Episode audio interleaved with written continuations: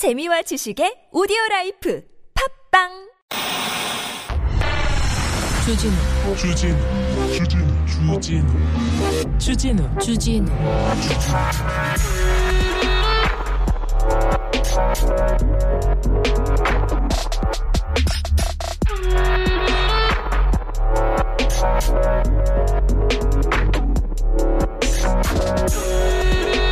하버드 의대 백신 부작용 3분의 2는 부정적 생각 때문에 생긴다.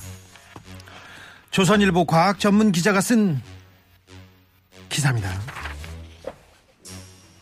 백신 부작용 있다고 가장 부추긴 언론사가 어딘지 한번 생각해 봅시다. 방역 전 정책에 대해서 그렇게 문제가 있다고 썼던 어, 신문사가 어딘지 봅시다. 자, 오늘도 썼어요. 조선일보에서. 네, 뭐라고 썼냐면 백신도 맞아야 되고 마스크도 써야 되고 방역 부스 적용받아야 되고 영업 시간이나 식사 제한된다. 식사 인원도 제한된다. 이렇게 전방위적으로 방역 정책을 하는 나라는 드물다. 방역을 할 때는 민생을 이렇게 민생 어쩌냐고 하고 민생을 위해서 방역을 좀 풀면 방역 잡으라고 했던 데가 어딥니까? 제발 이랬다가 저랬다가 하나만 해야 될 거 아닙니까? 백신 부작용이고 아니 그 조선일보가 제일 좋아하는 미국의 제일 좋아하는 하버드 의대에서도 이거 정신적인 심리적인 문제가 있다고 이렇게 얘기하지 않습니까? 자기네들이 기사를 쓰고 또 다른 면에서는 또 다른 얘기를 합니다. 어느 장단에 맞출지는 이거 알려줘야 될 거 아니에요. 최소한 일관성은 있어야 될 거 아닙니까? 고장난 시계는 최소한 하루에 두 번은 맞는다니까요. 이거 뭐 하라는 건지. 온갖 논란을 만들어서 백신, 백신에 대한 위험성, 부작용 부추긴 게 누굽니까? 그래 놓고, 아, 정부한테만 이렇게 얘기를 합니다. 부정적인 공포와 불안 조정해놓고 이세 와서 무슨 얘기를 하는지 도무지 모르겠어요. 도무지 좀, 어, 또 그랬어요, 또. 또 그랬어요. 왜 그러는지는 아시겠죠? 네. 뭘 해도. 우리나라는 잘하면 안 됩니까? 우리 정부는 칭찬받으면 안 되고, 우리 국민들은 그럴 만한 자격이 없습니까? 꼭 그렇게 가르치려고 하지 않아도 다 알고 있어요. 당신들이 왜 그런 기사를 내는지, 왜 또 그런 일을 하는지. 여기는 순수 막방송 아니반중에 주진우입니다.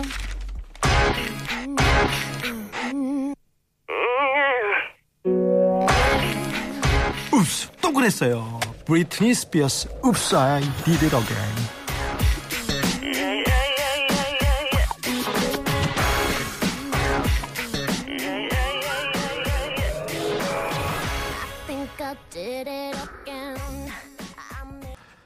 보아님께서 내 속엔 내가 너무 많아서 그렇대요. 자가 몇 개인지 좀 알아보고 싶네요.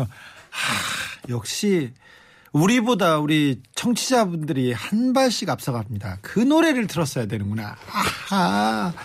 아, 아, 잘해 보겠습니다. 보아 보겠습니다. 네, 하이드님께서 언론들 백신 맞고 코로나 걸렸다는 기사는 도대체 왜 쓰나요? 현실 백신 컴퓨터처럼 백신 아닙니다. 100% 보호되는 백신은 이 세상에 존재하지 않아요. 기자도 그걸 압니다. 알면서 써요. 알면서 씁니다. 그래서 조금 더 이렇게 조금 순수한 날 이렇게 화를 내는 거죠. 네. 오늘은 눈이 왔습니다. 눈 왔는데 눈싸움 하셨어요? 눈사람 만드셨나요? 바깥에 가서 좀 뛰셨습니까? 눈을 맞으셨습니까? 그런데 눈이 오면 또 고생하시는 분들 많습니다. 7250님, 오늘 하루 종일 고속도로 제설 작업하느라 힘들었습니다. 운동 운전자들의 안전 운전을 위해서 열심히 일했답니다. 보람찬 하루였어요. 힘 좀 주세요. 힘내세요. 힘내세요. 감사합니다. 덕분에 저희가 안전하게 다니고 있습니다. 7250님 선물도 드리겠습니다. 자, 선물 보낼 테니까 어디로 보내라 이거 알려주십시오. 나빌레라님께서 오늘은요 눈이 많이 내려서 알바하는데 더 힘든 하루였어요. 그래도 무탈하게 하루를 하루를 보내고 주디와 함께 할 수 있어서 감사합니다. 운전하시는 분들 블랙 아이스 조심하세요. 운전하시는 분들 정말 조심하셔야 됩니다. 미끄럽습니다. 특별히 이렇게 미끄러운 날 이런 날은 오토바이 타면 안 되는데 제가 오토바이 타다가 많이 다쳤습니다. 나르기도 하고 구르기도 하고 어그 오토바이가 이게 넘어져가지고 나르면서 아 내가 지금 아 이거 이대로 이 다른 음, 이 세상에서 날아가는 거 아닌가 그런 생각을 하면서 오묘한 생각. 아 그렇습니다. 그런데 이런 날이요. 굉장히 미끄러워서 위험합니다. 그러니까 아, 운전하시는 분들, 특별히 택배 배달하시는 분들, 오토바이 배달하시는 분들, 특별히 좀, 아, 좀, 조심 좀 안전운전 좀 부탁드릴게요. 네, 이런 날은 좀 배달은 안 했으면 좋겠어요. 좀 쉬셨으면 좋겠습니다. 네.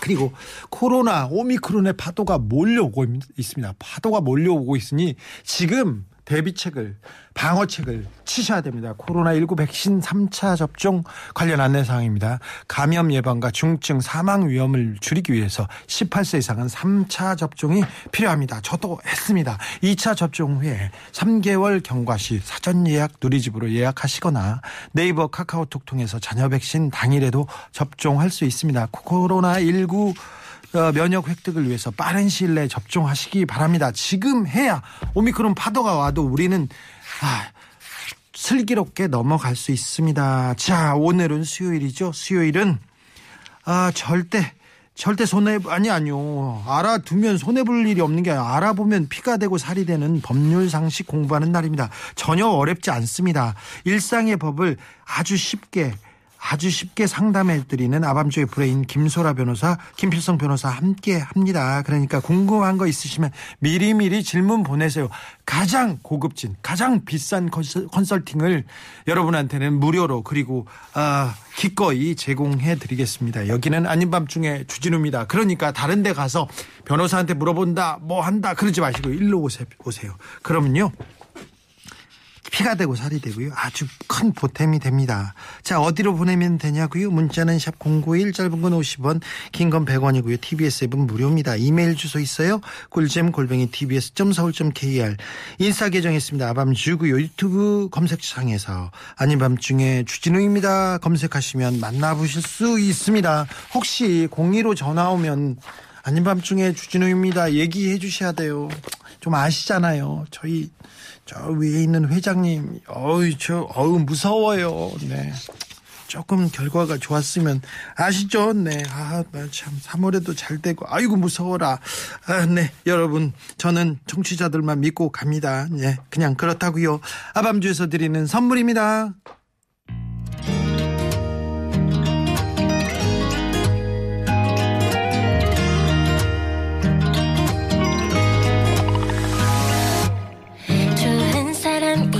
좋은 선물은 아밤주에서 여러분들한테 다 보내드리고 소, 개해드리겠습니다.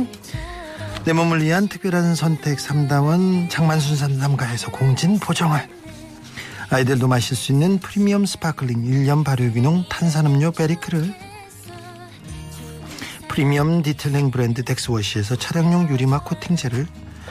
남녀노소 온 가족이 함께 즐기는 미국에서 온 식물성 명품 젤리 프루제를 바다의 감동을 손안에 담아내는 파랑숲에서 세상 하나뿐인 핸드메이드 바다 공예품을 우리 아기 첫 매트 파크론에서 라퓨어 소프트 놀이방 매트를 드립니다.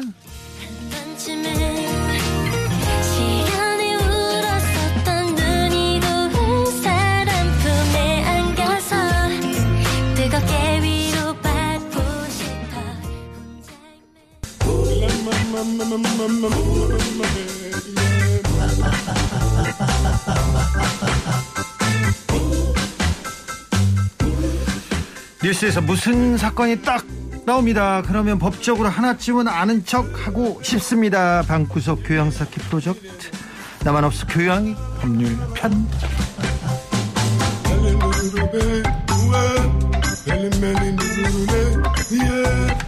과학의 세계에서 법의 세계로 넘어왔습니다. 이제 법의 세계에서 재미있는 방송의 세계를 넘보고 있습니다. 밤주의 오른팔 김필성 변호사. 네, 안녕하십니까. 김필성입니다. 네.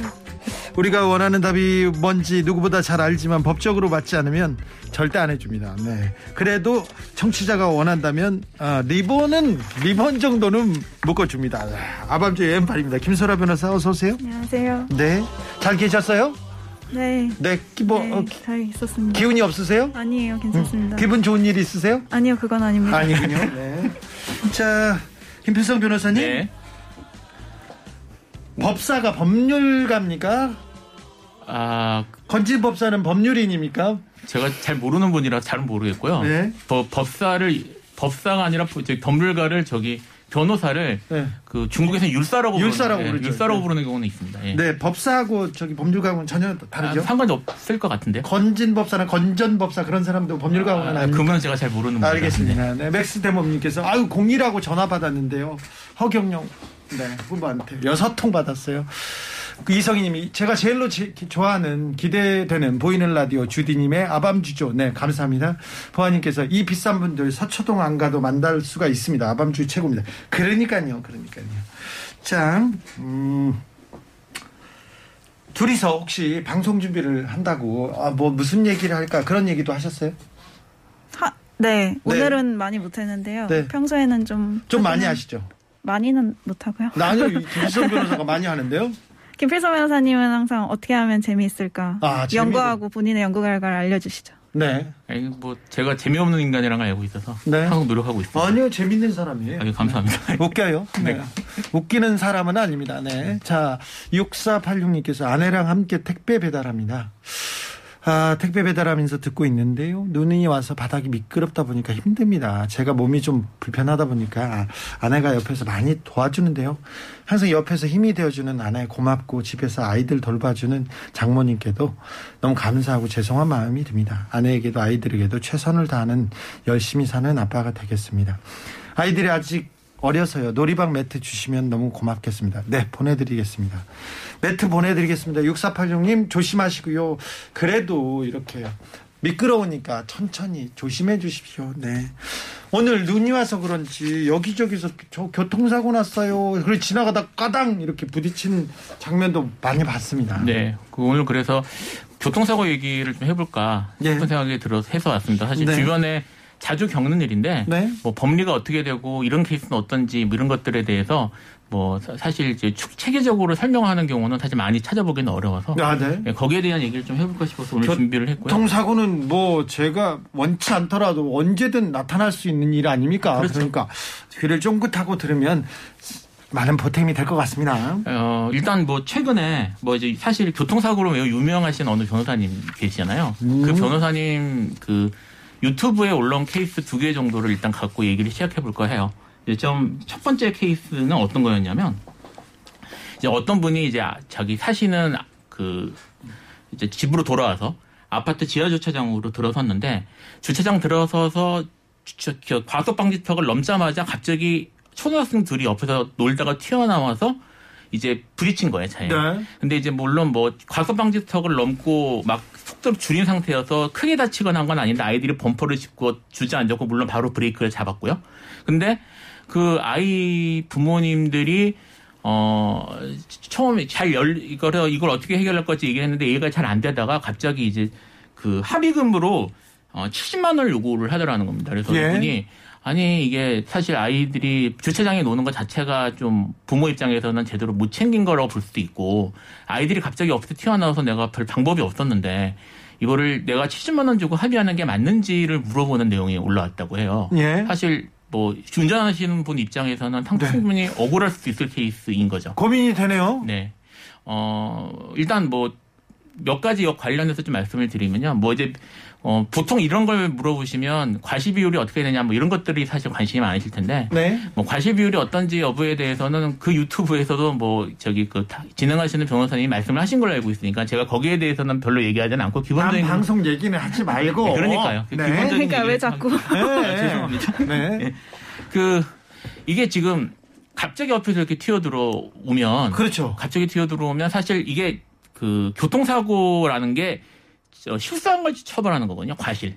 그렇죠. 과실 일부러 일부러 사람을 치면 그거는 이제 정말 중과실 아니면 아니, 그러니까 저기 특수상해 이런 거에 해당되는 거니까. 네. 그러니까 이 치고 싶지 않은데 치 내가 실수를 해서 사람을 친 경우를 처벌하는 거란 말입니다. 네. 근데 그렇게 옆에서 갑자기 튀어나왔으면은 사실 어 이거 누- 어떻게 피해 이거를? 라는 생각이 드는 아니 수도 그런 있는? 생각이 있어요. 저는요. 네. 한번 한 번은요 오토바이가 오토바이 급격히 저한테 뚝 끼어들었어요. 그래가지고 제가 급정거를 하면서 빵 눌렀죠. 네. 그랬더니 이분이 가다가 일부러 가다가 서요. 제가 가서 받으라고 일부러 서면서 급정거를 해가지고 그렇게 저를 아, 곤란하게 했던 적이 있어요. 그러니까 이럴 때도 있었는데 뭐 조용히 조심히 이렇게 가는데 누가 튀어나온다 그런 경우는 있지 않습니까? 네. 이거 이거 야 이거 걱정이에요. 이게 그런 경우인 경우에는 정말 과실이 없고 이건 누구나 봐도 필요 수 없던 상황이면은 처벌받지 않습니다.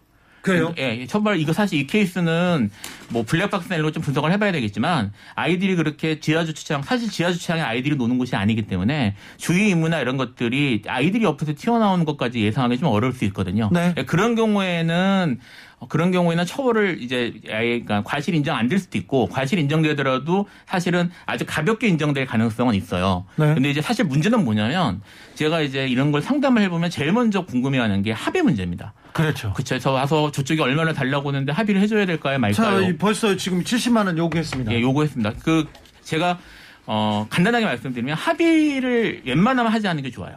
안 안 하는 게 좋습니다. 왜냐하면 이게 이제 피해자인 경우도 그렇고 저기 가해자인 경우도 그렇고 이게 합의를 하고 나면은 그것이 그걸로 결정이 돼버려요. 예. 결정이 돼버려서 말- 예를 들어 피해 내가 피해자인 경우에 피해자인 경우라고 하더라도 어 내가 사실 치료를 받다가 보면은 액수가 더 올라갈 수도 있고 액- 어떻게 될지는 모르는 거고 후유증이 나올 수도 있고 그리고 교통사고는 특성상 다친 이후에 다시 뒤늦게 증상이 나타나는 경우도 있거든요. 그러니까 근데 미리 합의해서 굳이 그렇게 할 필요가 없습니다.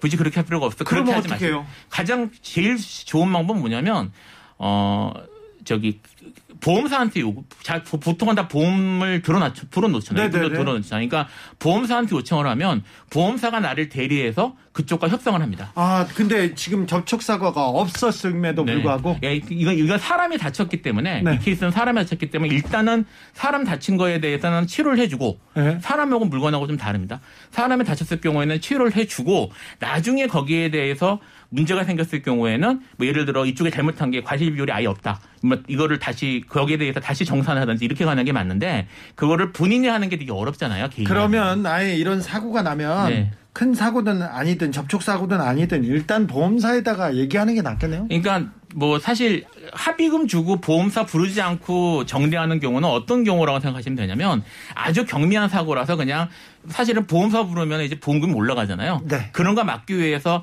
그냥 조금 주고 그냥 여기서 퉁치고 끝냅시다인 경우가 아니면 네. 기본적으로는 빨리 합의하지 않고 보험사한테 일을 맡기는 게 가장 현명합니다. 이 케이스도 제가 봐서는 그게 맞는 것 같아요. 그렇습니까? 네. 7480님께서 법률 교양이 선생님들, 우리 교양이 선생님들 매주 더 재밌어지고 있습니다. 칭찬합니다. 아유, 감사합니다. 아. 땀을 뻘뻘 흘리고 있는데 좀 재밌지 않나요? 아, 네, 네, 들을 게 많습니다. 네. 임소영님 질문 시작됩니다. 자, 법률 상담이 시작합니다. 아이들이 딴 데 보면서 와서 부딪히면 어떻게 하죠? 그래도 이건 안 됩니다. 조심해야 아이들이. 다른 데를 보면서 와서 차가 있는 걸 몰랐다. 네, 모르고 부딪혔어요. 그 그러면 뭘 어떻게? 뭘 아니, 물어보시는 그런 경우도 책임을 져야죠. 책임을 져야 돼요. 왜냐면 그렇죠. 부딪히면 안 돼요. 예, 기본적으로 뭘 이제 이런 거는 뭘 처벌하는 거냐면요. 내가 운전을 하면서 해야 될 주의 임무를 다하지 않은 그렇죠. 것을 하는 거기 때문에 네.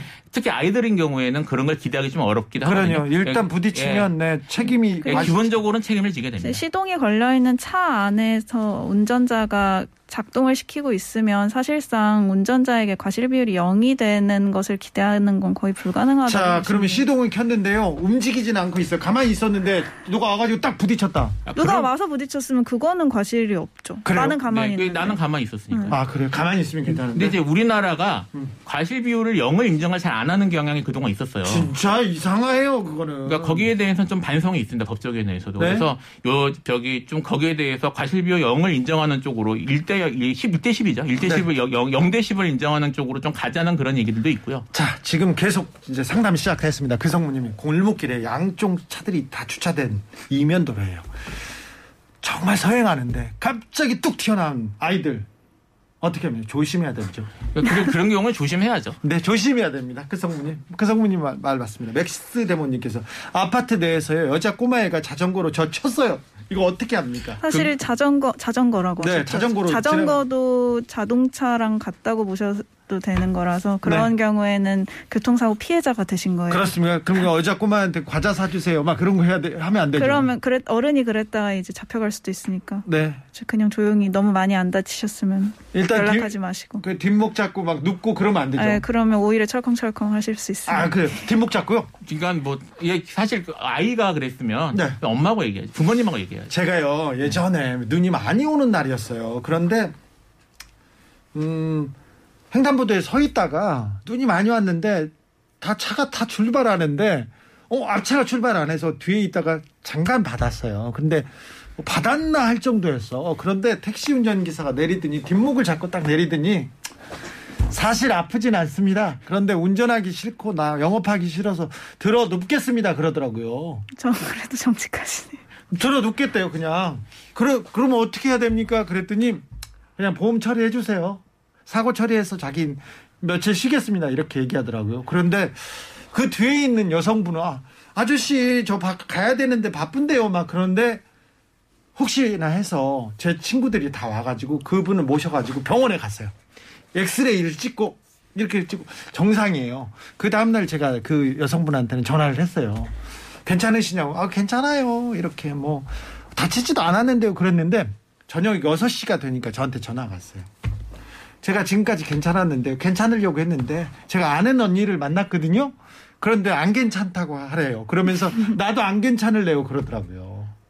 그래서 제가 그때는 보험사 이거 보험 처리를 했고 사건 처리를 했으니 일로 전화하십시오. 그러니까 저한테 그러시면 안 된다고 나 어, 방송국 다니는 작가라고 그러면서 저한테 이런 식으로 하면 안 되고 저기 자기한테 보상을 해야 된다고 합의를 하자고 하더라고요. 그런 거는 그, 그 약간 둘을 많이 넘, 넘으신 것 같은데. 그랬죠. 네. 그래서 저는 보험 처리하고 보험 처리하고 제가 누굽니다. 그 방송사 가서 물어보세요. 그렇게 하고 그러니까 전화는 안 왔어요. 네. 근데 일단 들어눕는 사람들 있잖아요. 네. 사실은 그게 실무상 이런 게 있어요. 그러니까 음. 어디 아프다고 호소를 하면은 일단 지- 저기 진단서를 끊어주는 게 그동안 관행이었거든요. 그렇죠. 그러니까 보통 진단서 어디가 아파요라고 그러면 이제 아프다고 호소한다 그러고 이주 끊어줘요. 2주를 끊어줍니다. 근데 이제 그렇죠. 끊어주면은 사실 이것도 약간 그 관행상 좀 문제가 있었는데 네. 이 2주를 끊어가면 기본적으로 다치신 거를 인정을 해주는 게 법원의 관행이었어요. 이전 종전에. 그렇죠. 그러니까 이제 그런 것들을 악용하는 거죠. 그렇게 그래서- 해서 보험금을 받아가는 건데 지금 최근의 판례가 그런 식으로 받은 2주짜리 진단서는 인정을 안 하는 경우들이 조금씩 늘어나고 있어요. 아, 예. 네, 그래서 앞으로도 그게 잘 먹힐지 그리고 어, 좀 이따 제가 사실 필요하면 얘기를 할 생각이었는데 이게 정도가 심해지면은 이제 보험 사기가 문제가 될 수가 있습니다. 네. 그래서 어 정말 뭐 멀쩡한데 아무런 문제가 없는데 뒷목 잡고 눕는다는 건 사실 뭐 옛날에나 가능했던 일이지 지금은 상당히 위험할 수도 있다.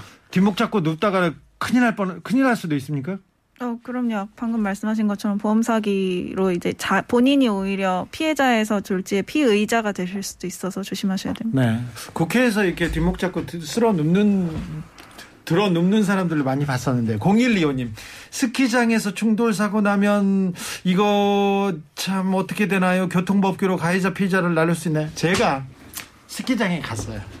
사실 스키를 그렇게 좋아하진 않고요. 잘 타지도 못해요. 스노보드를 탔는데 우리는 또 제일 최상위 코스로 가죠. 근데 어, 떻게 내려오다가 내려- 내려오는데 저 밑에 정말 되게 멋있는 하얀색 스키복을 입었는데 머리도 길고 고글 쓰고 너무 멋있어요. 그렇게 그 여성분을 보고 이렇게 보드를 타고 내려오다가 오 하고 제가 방향 턴을 못 해가지고 그 여자하고 정면 충돌을 했습니다. 그랬더니 오 근데 그분은 네. 스- 스키를 잘 타는 분인데 그분이 피하려다가 이렇게 피하려다가 이렇게 부딪혔는데 괜찮으세요? 저를 이렇게 하면서 아, 네, 네, 죄송합니다. 저 때문에 괜찮으십니까? 그랬더니 저한테 전화번호를 물어보더라고요. 전화번호 좀 주세요. 아, 저한테요? 아이고, 이 스키장에서 이거 참, 저도 되나, 이렇게 고민하다가 전화번호를 줬어요. 네. 전화 왔어요, 저한테. 만나자고. 그러면서 고글이 깨졌다고 13만 7천 원 달라고 하더라고요. 줬어요. 잘 주셔야죠. 주셔야죠. 줘야 돼요? 네. 고기를 깨졌는지 안 깨졌는지 몰랐는데. 그건 뭐 그때 확인하셨어야 되는 건데 어쨌든 네. 잘못하셨으니까요. 네, 제가 잘못한 거. 잘못한 거죠. 가서 부딪혔으니까. 아니요, 네, 알겠어요. 아니, 그렇다고요. 네네. 네, 알았어요. 잘했죠? 예, 이제 바로 돈 예, 예, 네, 해야 되는 거죠. 5279님께서 옛날 아파트 주차장에서 주차를 하는데요. 어떤 아이가 자전거 타고 오는 거 보고 서 있었어요. 근데 그 아이가 와서 부딪혔어요. 다쳤어요. 괜찮다고 그냥 갔는데 뺑소니로 몰려가지고 40만 원 보상한 적이 있습니다. 이거 맞는 건가요? 아 그거는 좀 애매합니다. 애매해. 애매한데 일단은요. 일단은 저기 뺑소니라는 걸 좀 이해하실 필요가 있어요. 이거 조금 복잡한데 네. 뺑소니가 우리가 알고 있는 뺑소니라는 건 사람을 다치게 하고 이제 그냥 도망가는 걸 말하잖아요. 나를 네. 그렇게 하시잖아요. 네. 정확히 말하면 사고를 내거나 사람을 그러니까 사람을 다치게 하거나 또는 죽게 하고 그러니까 인사 사고를 낸 다음에 네. 가해자가 누군지 알 수 없도록 만드는 게 뺑소니의 정의입니다. 네. 그러니까 예를 들면 이럴 수 있어요. 내가 지금 같은 케이스는 가만히 있었는데 저쪽에 가서 부딪혔으니까 사실은 어, 이- 저기 이쪽이 잘못이 없다고 봐야 될 것 같은데 그게 아니라 내가 갔다가 누구를 푹 쳤는데 어, 그 물어보니까 괜찮다고 그래요. 아, 정말 괜찮아요. 아, 괜찮습니다라고 해서 그 사람 보고 괜찮은 줄 알고 그리고 그 자리를 떠났다. 그래도 뺑소니가 됩니다. 그래요. 네. 뺑소니는 굉장히 무겁게 아, 처벌하죠. 그렇죠. 그리고 많은 사례가 있는데 뺑소니는 노래 듣고 와서 조금 더 깊게 알아보겠습니다. 그렇게 하시죠. 아이 뺑소니인데 시합니다. 스노우맨.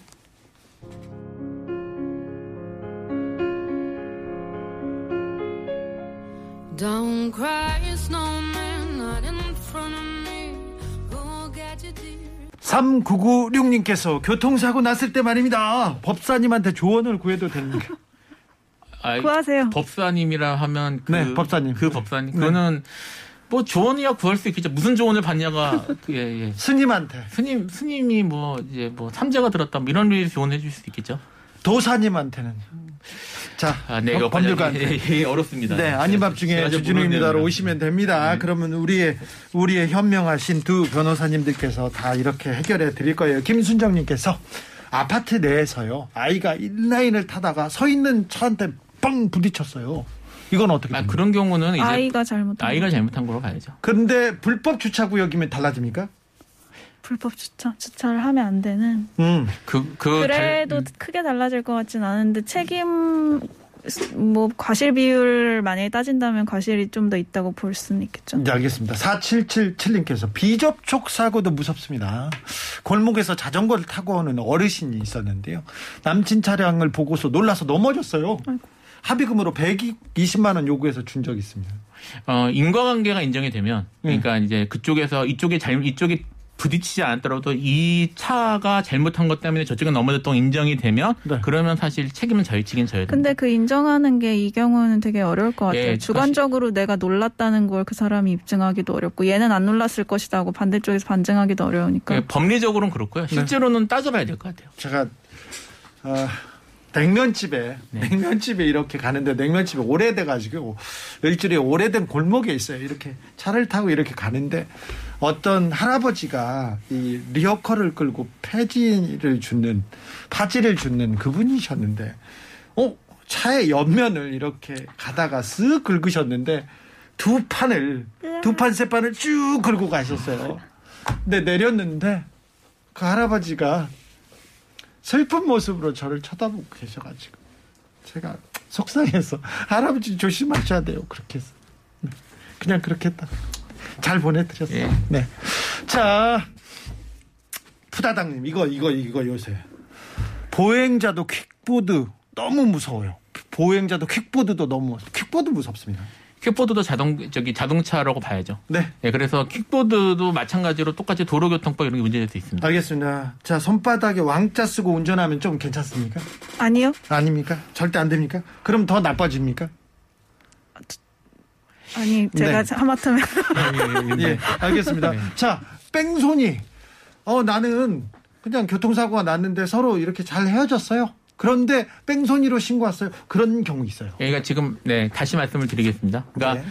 아까 제가 말씀을 끝에 잠깐 드렸었는데 뺑소니냐 아니냐를 결정하는 가장 중요한 거는 상대방한테 내가 누군지를 알려주냐 아니냐를 결정이 됩니다. 그래요. 그러니까 예를 이 어떤 경우도 뺑소니가 가능하냐면요 다쳤어요. 음. 그래서 이 사람을 데리고 병원에 데려다 줬습니다. 예. 그래서 병원에 데려 치료를 받게 해주고 제가 돌아왔어요. 예. 그래도 뺑소니입니다. 어예요? 왜냐하면 연락처를 안 줘서. 예, 연락처 안 줬기 때문에. 병원에다 적어놨으면. 병원에 아, 제가 그럼 달라지죠. 그럼 그럼 될수 아, 있죠. 그래요? 그러니까 기본적으로 뺑소니냐 아니냐 결정하긴 가장 중요한 거는 나의 연락처 내가 명함 이라도 줘야 되는 거예요. 네. 뭐 아까 말씀하셨던 것처럼 뭐 아까 구글 아까 얘기했던 것처럼 그런 연락처를 주고 받는 그게 반드시 필요합니다. 그게 안, 예, 그게 안 되면 뭐 어떻게 괜찮아 챙겨주고 병원에 데려다 주고 물어보고 아무리 친절하게 했다고 하더라도 뺑소니가 될 수 있어요.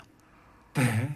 그래요. 네, 그게 제일 중요합니다. 연락처 주시는 게 제일 중요해요. 그렇군요. 예, 그걸 알고 계셔야 될것 같아요. 제가 강남에서 이렇게 운전하고 있는데 택시 운전수 아저씨가 그냥 차선을 변경해서 저를 박았어요. 네. 저를 박았어. 예전에 제가 벤순이랑 같이 다닐 때 저를 박아서 뿅 들어갔네. 그런데 저한테 어 내리셔가지고 아이고 유명한 사람이네. 그러면서 아유 자기 차도 자기 차도 망가졌고 내 차도 망가졌는데 유명한 사람이니까 나 40만 원만 줘 그러더라고요.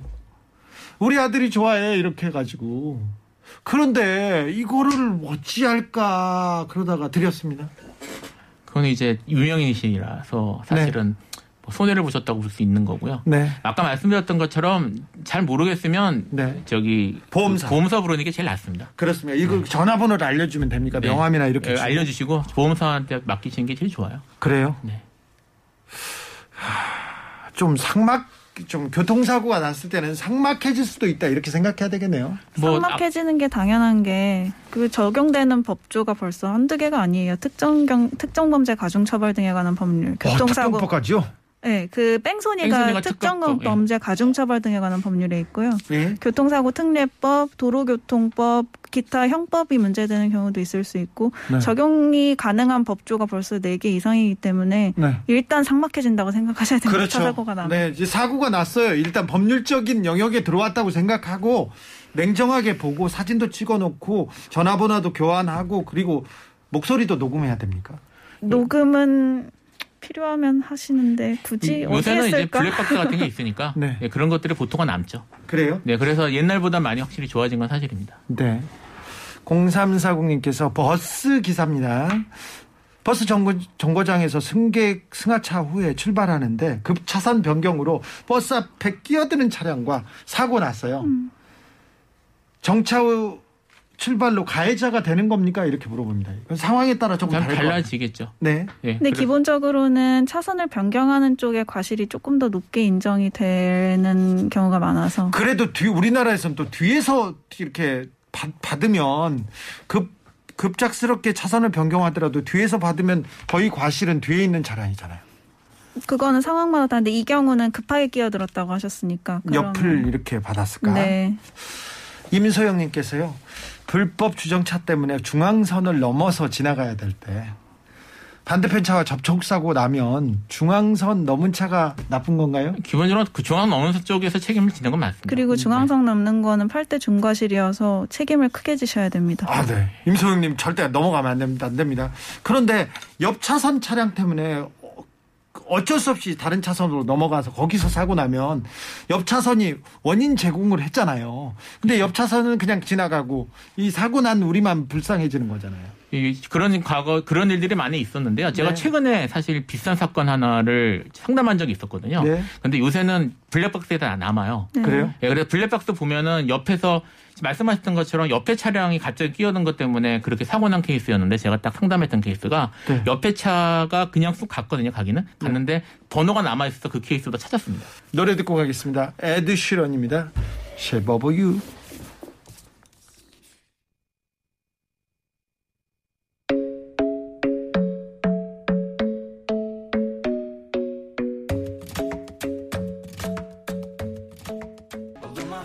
사칠사칠님께서 유턴 차선에서 앞차, 앞차가 유턴 신호에 유턴을 했어요.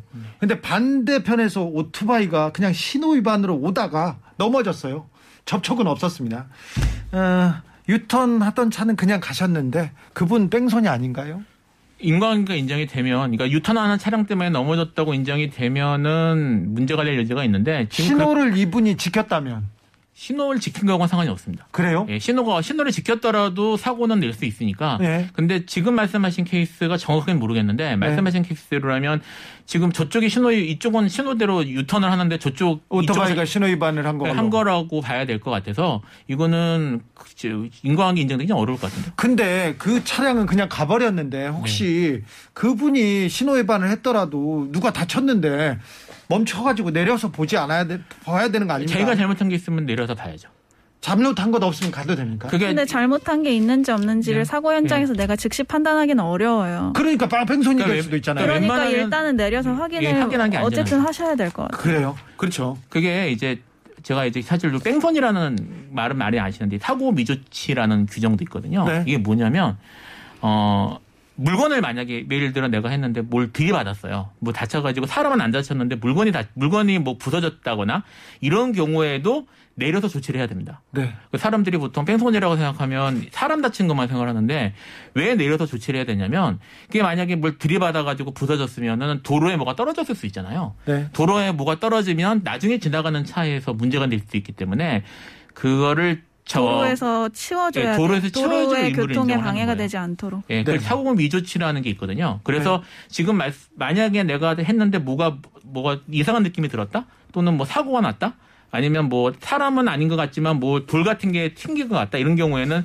내려서 부는 게 원칙입니다. 일단은 그리고 아까 계속 블랙박스 말씀하셨는데 시동이 걸려져 있으면 블랙박스가 다 돌고 있잖아요. 그러니까 내가 내려서 확인을 했는지 여부도 내 블랙박스에 남거든요. 내가 잘못을 했는지 여부도 남지만 내가 내려서 사고 후 조치를 했는지 여부도 남으니까 일단은 조치하는 걸 그렇군요. 영상으로 남겨주는 게 좋을 것 같아요. 그렇군요. 일단 뭐 사고가 있거나 뭐 있으면 나하고 상관없지 하지 말고 어느 정도 영향이 있을 것 같으면 내려서 둘러보고 그것도 좋은 증거로 그게 유리한 증거로. 어. 대비하는 방법이죠. 그러니까 관련해서 지난주에 좀 약간 특이한 판결이 하나 나왔어요. 예. 어떤 케이스냐, 어떤 사건이었냐면 그 화물차 운전자가 밤에 운전을 하는데 차길에 누가 누워 있었던 거예요. 어이구 밤에 누워 있으면 안 보일 수도 있는데요. 검- 검은색 옷 입고 검은색. 옷을 입고 누워 있었는데 그걸 이제 못 보고 친 거죠. 네. 쳐가지고 사람이 죽었어요. 어떻게 나왔어요? 근데 이제 그 사람은 모르고 좀 가버린 거죠. 나중에 네. 잡혔습니다. 잡혔는데 예. 이제 경찰이 뺑소니로 이제 기소를 했는데 네. 1심에서 무죄가 나왔어요. 예. 그러니까 뭐 이제 그왜 왜 그러냐면 까만 옷 입고 길거리에 새벽에 누가 누워 있을 거를 몰랐다. 몰랐다. 아까 말씀드렸던 것처럼 내가 실수한 게 있어야 처벌을 받거든요. 네. 근데 사람이 다쳤더라도 실수한 게 없으니까 뺑소니로 인정을 안낸 거예요. 그런데요. 그래서 근데 2심에서 2심에서 유죄가 다시 됐습니다. 그래요? 근데 벌금형이 나왔어요. 많이는 안 나왔는데 사람이 네. 죽긴 했었지만 근데 이게 뭐였냐면 어, 아까 말씀드린 사고 미조치를 인정을 한 거예요. 아. 무슨 말이냐면 가다가 어쨌든 사람을 쳤으면 네. 뭔가 느낌은 있었을 거 아니냐. 그러면 사람이라고 생각 그렇죠. 못했더라도 뭔가 느낌이 있었으면 일단 정지해서 내려서 내려다 봤었 들여다 봤어야지. 네. 근데 그거를 뭔가 물 뭐가 사람을 치고 넘어 넘어갔을 거 아니에요. 그러면은 예. 물컹 뭐 물컹이라도 했을 텐데. 그렇죠. 그럼에도 불- 이상한 느낌이 있었음에도 불구하고 안 봤으면 그건 사고 미조치 인정이 된다. 한 인기 인기 그룹의 멤버가 멤버가 뭐 비슷한 사고를 냈었는데 그때도 비슷한 처벌을 받았죠. 네. 네. 그래서 그 지금 사고 미조치라는 제가 제가 마- 말씀을 드리는 게 그게 이제 보, 저 뺑소니라고 하는 것보다 훨씬 가볍게 처벌받습니다. 그래서 이것도 사고 미조치로 갔기 때문에 벌금형 정도가 나오긴 했지만 네. 어쨌든 뭔가 도로에서 사람이 아니더라도 이상한 느낌이 들어서 뭔가 차 운전하는데 이상을 이상을 발견했으면 내려서 확인하시는 게 원칙입니다. 네, 내려서 확인해야 됩니다. 네, 사고가 있으면 내려서 확인하고 이상하다 그러면 내려서 봐야 됩니다. 그냥 지나가시면 안 됩니다. 오사공호님께서 아파트 지하 주차장에 가로 주차된 거, 이면 주차된 거 있잖아요. 그 차를 낑낑 밀었어요. 어, 근데 조금 밀었어야 되는 힘이 세가지고 쑥 가서 다른 차를 부딪혔어. 이거는 누구의 책임입니까? 그럼 민 민사람- 사람 책임이죠. 민 사람 책임이죠. 100% 책임입니까? 그거는 민 사람의 책임을 져야죠. 손괴가 되겠네요. 재물을 손괴하는. 아, 그래요? 네. 아, 네, 알겠습니다. HGF님께서 주차장에 주차를 하고요. 뒤 트렁크 닫고 있었어요. 그런데 아이가 달려와서 머리를 다쳤대요. 어머. 아이를 데리고 와서 병원 가서 치료까지 해줬는데 보험 처리까지 했는데 경찰에 고소까지 하더라고요. 그런 경우에는 처벌받지는 않죠. 그래요? 그러니까 그 지금 그거 지금 이 케이스가 운행 중에 발, 발생했는지 좀 애매하긴 한데 네. 그런 경우 지금 애- 아이가 와서 다쳤다면서요. 아이가 네, 네. 차가 멈춰 있는데 와서 그랬으면 네. 지금 보통 운행 중에 교통사고 통제법에 적용되는 교통 중에 있었던 일이라고 하더라도 그 정도 사안들은 보험 처리를 하면 처벌받지 않거든요. 근데 네. 이 케이스는 사실 어뭐 지금 이쪽에 과실이 있는지도 좀 애매한 케이스여서 네. 문제는 저기 형사 처벌은 안 받을 것 같습니다. 그렇습니다. 어, 운전하고 있는데 옆에 차에서 막 욕하고 도망가면 그런 건 어떻게, 어떻게 됩니까? 그게 이제 공- 사람들 다 듣는데 욕했으면은 모욕죄 모욕이. 같은 건 될 수 있겠죠. 그래요? 네. 근데, 네. 모욕죄 됩니까? 모욕 뭐 저기 사람 다른 나 말고 다른 사람이 들었으면 안 들었으면 나만 들었으면. 그러면 공연성이 없어서 모욕으로 처벌하긴 힘들 수도 있고요. 아 그래요? 나는 기분 나쁜데 나는 모욕 당했는데 그건 괜찮다는 거예요? 그러니까 나의 나에 대한 모욕적인 발언을 타인이 들어서 그게 퍼질 가능성이 없으니까 그 경우에는 다른 사람이 못 들었으면 아 그러면 안 되죠.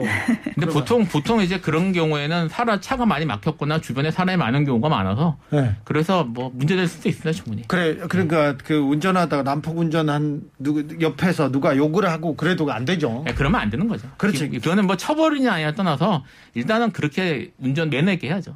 그렇죠. 매너 없는 사람도 좀 잡아가 주세요. 응?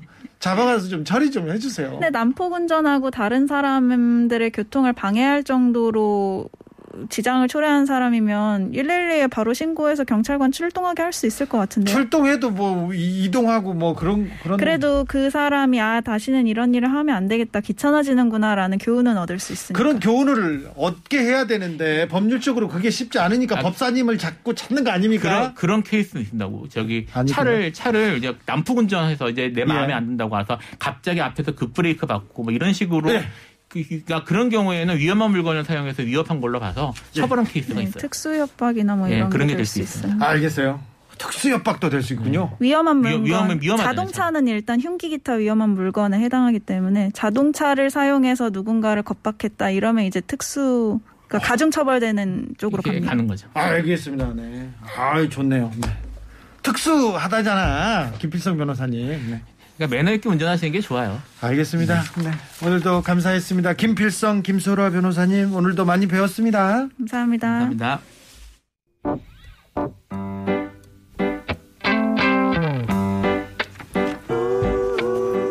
대전 태평시장에는 아주 특별한 과일 가게가 있습니다.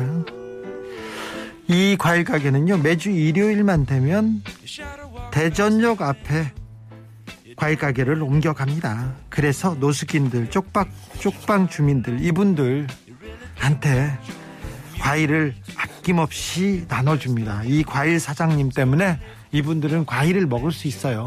사실 밥은 어떻게 먹을 수도 있고 다른 거는 빵도 먹을 수 있는데 과일 먹기는 쉽지 않잖아요.